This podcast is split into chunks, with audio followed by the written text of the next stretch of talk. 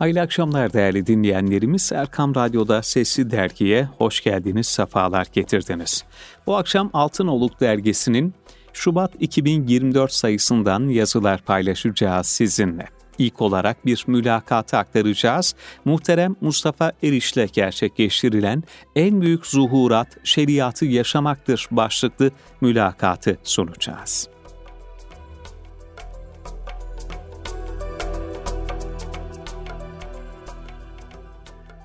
Hocam, Şubat ayı Sami Efendimizle rabıtamızın teksif olduğu bir ay. Siz de bir dönem dergimizde Sami Efendimiz'den hatıraları okuyucumuzla buluşturdunuz ve bunlar daha sonra kitaplaştırıldı. Sohbetimize başlamadan önce bize hayat hikayenizi anlatabilir misiniz? Euzu billahi mineşşeytanirracim. Bismillahirrahmanirrahim. Elhamdülillahi Rabbil alemin ve salatu ve selamu ala Resulina Muhammedin ve ala alihi ve sahbihi ecma'in.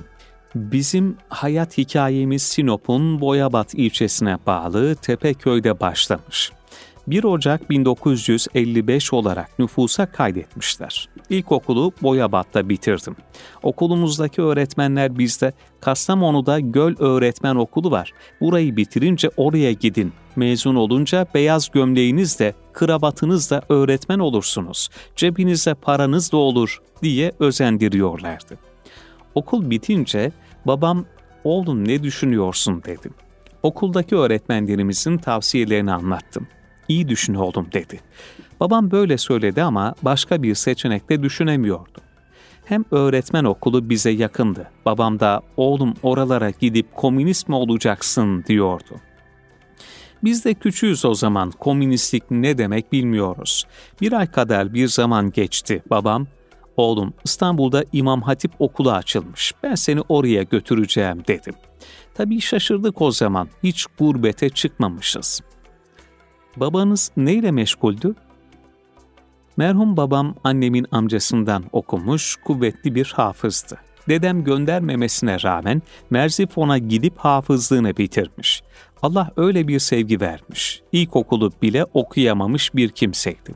O zamanki Boyabat müftüsü babamı tanımış. Hafızlığını, talim ve tecvidini, kıraatini beğendiği için imam olmasını istemiş. Bunun üzerine babam da milli eğitimin kursuna gidip 15 günde okur yazar diploması almış ve imam olmuş. Biz de ilk talim ve tecvidi babamdan okuduk. İşte babam okuyamadığı için bizim okumamız için çok gayret etti. 1965'te ilkokulu bitirince biz de yakın bir yerde okumak istedik. Ama babam İstanbul'da İmam Hatip'te okutma fikrinde kararlılık gösterdi ve neticede evini satıp bizi İstanbul'a getirdi.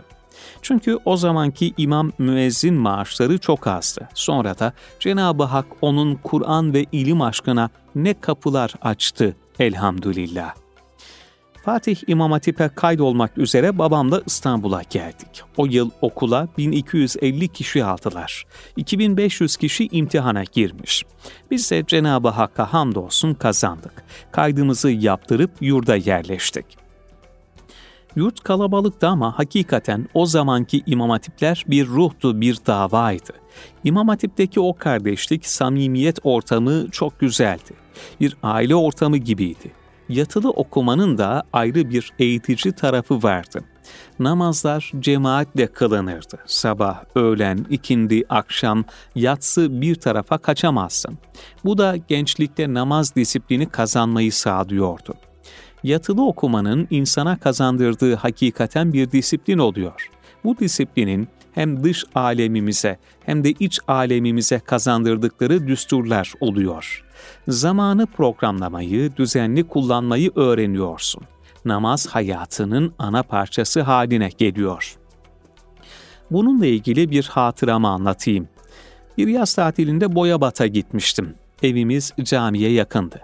Namazları camide kılıyorduk. Bir işle meşgulken kardeşim Halil'le ikindi namazına camiye yetişemedik. Namaz kılmamışız. Annem de takip etmiş. Oğlum namazınızı kılmayacak mısınız dedim.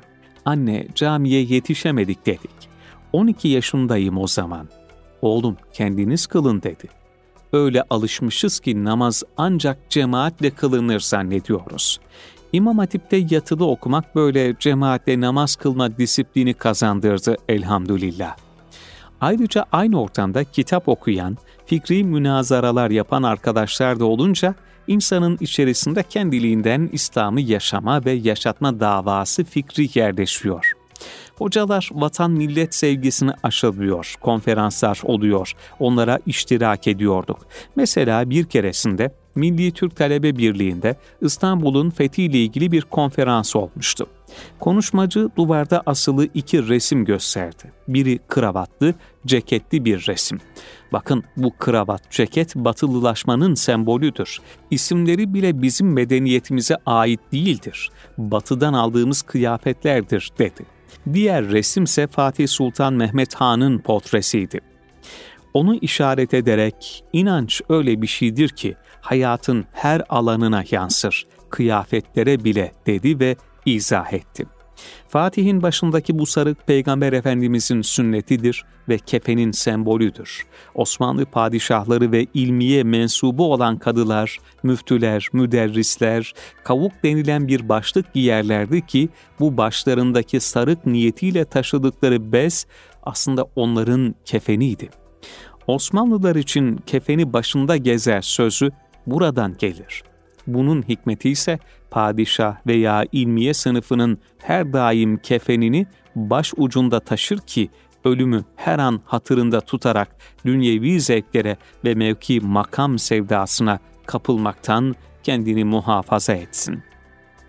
Herhangi bir kanun çıkaracağı, hüküm veya fetva vereceği veya bir dava göreceği zaman ölümü ve hesap vereceği günü hatırlasın, hak ve adaletten ayrılmasın. Üstünde de yakasız gömlek var. Bunun tek düğmeli olması tevhidin bir remzidir. Yakalı gömlek de bize batıdan gelmiştir. Yakasız gömlek halk arasında aynı zamanda kefen demektir. Yunus Emre bir şiirinde tenim ortaya açıla, yakasız gömlek biçile, bizi bir arı vecle yuyanlara selam olsun der diye anlatmıştı. O zaman bu konuşma beni çok etkilemiş, ecdadımızdaki şuura hayran olmuştum. Onun için fakir genellikle yakasız gömleği tercih ederim. Dolayısıyla İmam Hatip hakikaten bir ruhtur. Değerlerimizi öğrenme, şuur kazanma bakımından çok önemlidir. İmam Hatip'te okuyan hem dinini öğreniyor hem dünyasını. Buradan okuyucularımıza tavsiye edelim. Ne olursa olsun evlatlarımızı İmam Hatip'e gönderelim. Sadece din kültürü dersiyle olmuyor efendim. Yaş ilerledikten sonra da insanın öğrenme imkanı kısıtlı oluyor. Liseden mezun olan bir genç, peygamberimizin hayatını sadece kronolojik bilgilerle öğrenmemeli. Kur'an-ı Kerim'i okumasını bilmeli, ilmihal bilmeli, İslami ilimler hakkında bilgi sahibi olmalı. Hadis ilmi nedir, tefsir ilmi nedir, kelam, akaid ilmi nedir? Bunları bilmeli. Bunlar da İmam Hatip'te öğrenilir. Elhamdülillah bugün İmam Hatiplerin önündeki engeller de kalktı. Bugün İmam Hatip'te hasbel kader hadis usulü okumuş bir gencin aklında o derslerden sadece hadis alimlerinin Peygamber Efendimizin sözlerini derlerken nasıl titizlikle davrandıkları kalsa bu bile kârdır. Bir de anne babalar evlatlarına dini ilimleri kendileri ne kadar verebilir? İmam Hatip'te okurken kardeşim Halil Eriş de Fatih İmam Hatip'e kaydolunca babam aileyi İstanbul'a nakletme çareleri aradı. Karagümrük'teki Sarmaşık Camii imamı boya battıymış. O da memleketine dönmek istiyormuş. Allah denk getirdi. Onunla becaiş yaptılar. Ailem de 1972'de Fatih'e yerleşti. Hocam İmam Hatip yıllarınızda size en çok tesir eden hatıranız ne oldu? Abdurrahman Gürses Hoca Efendi Beyazıt Camii İmam Hatibi'ydi. Camide 10-15 kişi alabilecek küçük bir odası vardı. Bu odada istekli talebelere talim tecvid okuturdu. Bir yaz memlekete gitmeyip bu derslere iştirak ettim. Abdurrahman hocamız malum Reisül Kurra idi takvasıyla, muamelatıyla da tam bir ehli Kur'an, Haza bir hoca efendiydi.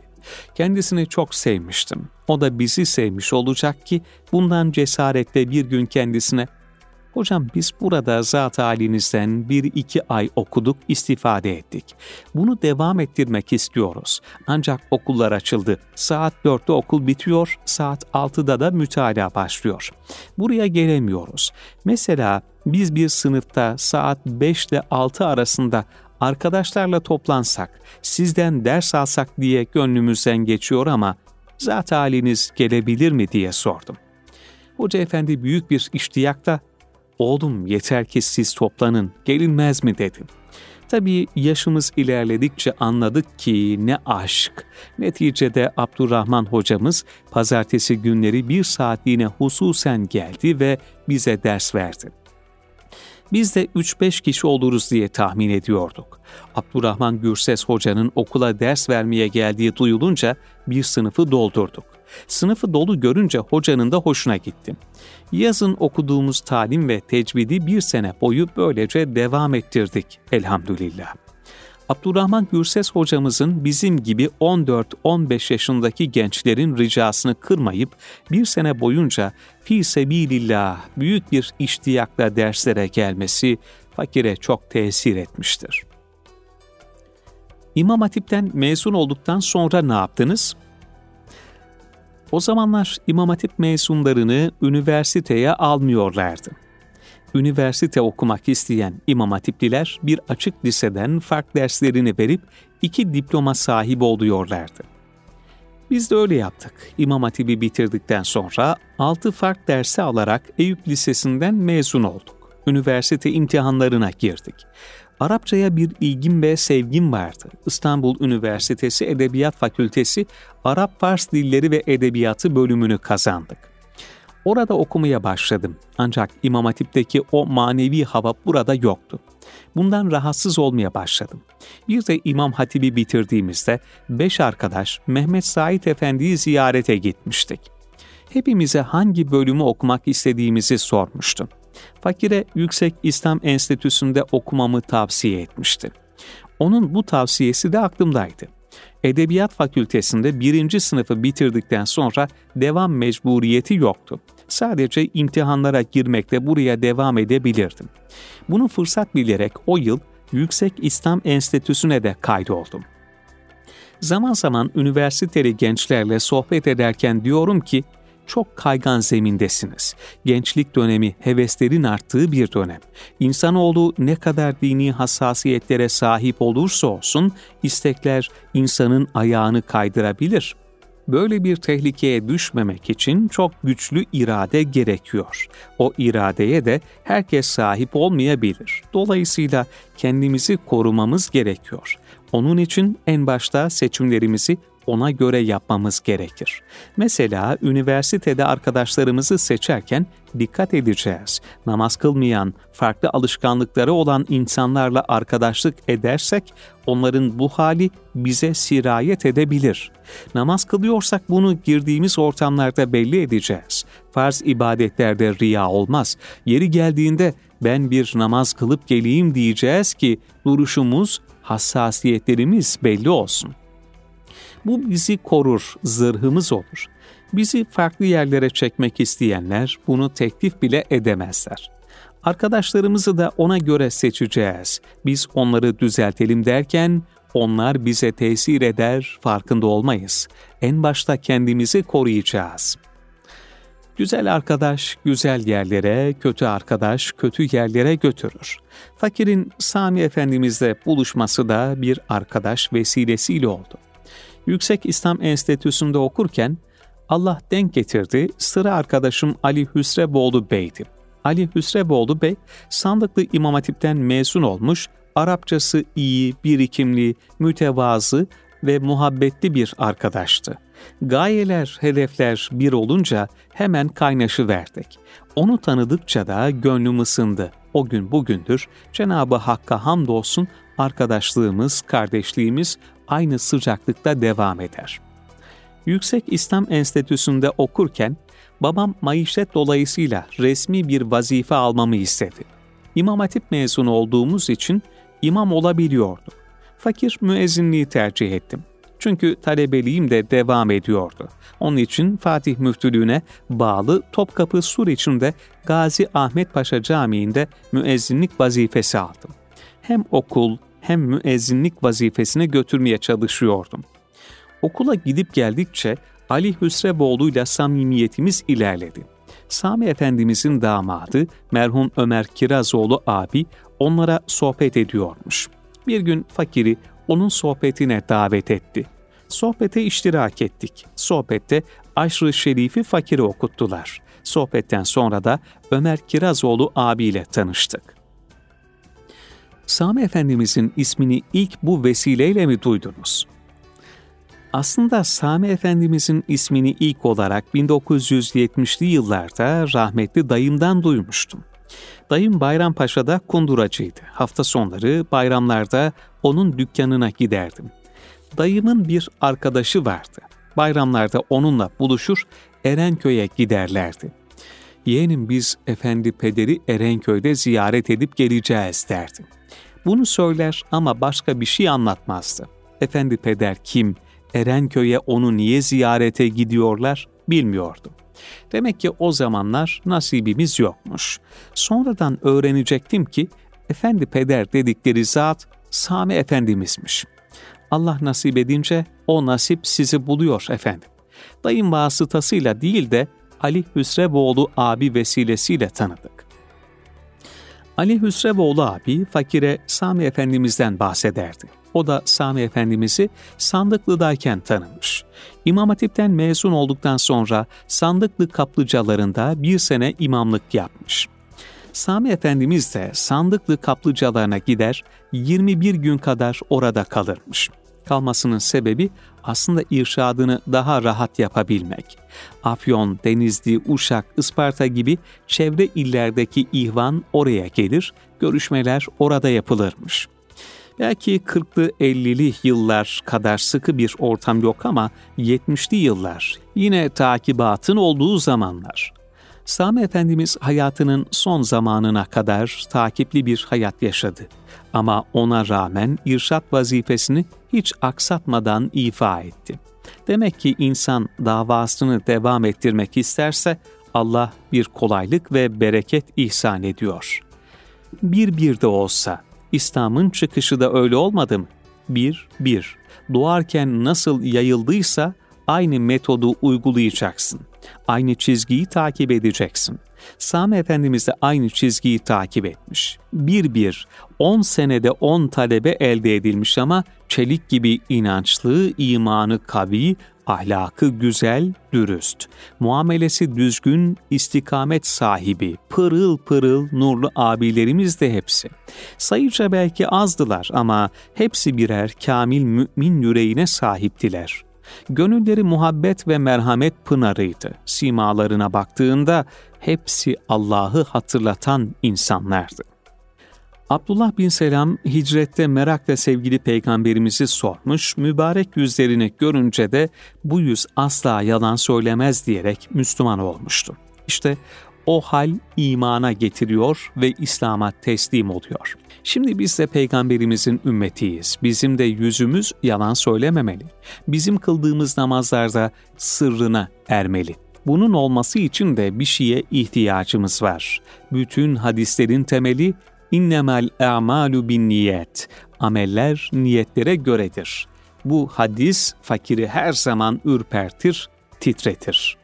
Bununla ilgili bir hatıramı nakledeyim. Riyazu Salihin'in yayına hazırlanmasında fakire de yayınlanıncaya kadar takip vazifesi verilmişti. Profesör Doktor Yaşar Kandemir, Profesör Doktor İsmail Lütfi Çakan ve Profesör Doktor Raşit Küçük hocalarımızla istişare halinde oluyorduk. Bir gün muhterem İsmail Lütfi Çakan hocamız dedi ki, Azizim, İmam Nevevi Hazretleri bu kadar hadis külliyatı içerisinden 1900 küsur hadisi seçmiş. Hepsi Peygamberimizin günlük hayatı ile ilgili. Bunların içinde innemel a'malu bin niyet hadisini ve niyet konusunu ilk konu olarak seçmesinin sebebini hep düşünür, merak ederdim. Hikmetini insan okudukça anlıyor ki bütün her şeyin, amellerin dönüp dolaştığı yer niyet, yani ihlas. Niyetin halisse, ihlasın tamsa ameller Allah'a ulaşıyor. Hakikaten hocamızdan Allah razı olsun. İhlasımız yoksa yarın ameller yüzümüze çarpılacak. Dolayısıyla medarı İslam olarak bilinen dört hadis zikredilir. Yani İslam'ın temelini teşkil eden o dört hadis. Onların birincisi de ameller niyetlere göredir hadisi şerifidir. Hocam sizi Sami Efendimiz'e cezbeden ne oldu? O zaman ihvanımızdan olan abiler hepsi pırıl pırıl insanlardı. Onları görünce insanın gönlü akıyor. Sonra Ali abi Sami Efendimiz'i anlatırdı. Bu anlattıkları keramet türünden şeyler değildi. Ahlakından bahsederdi. Mesela hayatında hiç la, hayır, yok dememiş bir insan. Allah Allah diyorsun. Bir insan hayatında hiç la, yok demeyecek. Bakıyorsun bu hal hadisi şeriflerde karşınıza çıkıyor. Peygamber Efendimiz hayatında hiç la, hayır, yok dememiş.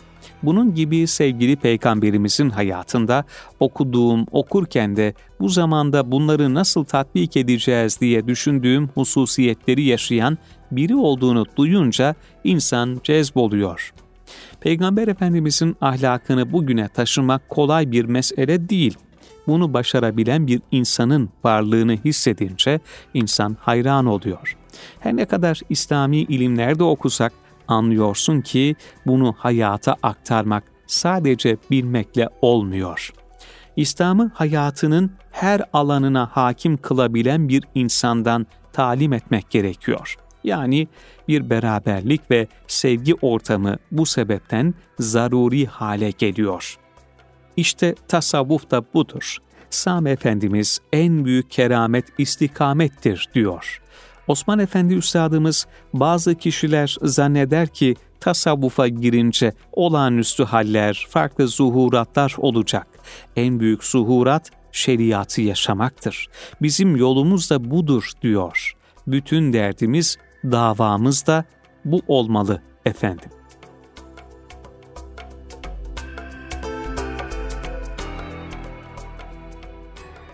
Devam edecek notuyla mülakat burada nihayete ermiş değerli dinleyenlerimiz.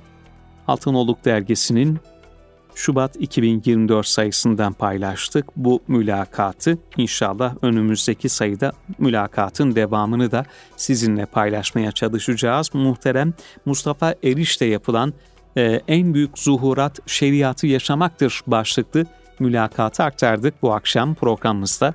Böylelikle bu akşamlık da bize ayrılan süreyi noktalıyoruz. Kaçırdığınız programlarımızı ve tekrar dinlemek istediğiniz yazıları radyomuzun internet adresinden erkamradyo.com'da arşiv bölümünde sesli dergide bulabilir ve tekraren dinleyebilirsiniz. Geceniz hayır olsun efendim. Hoşçakalın.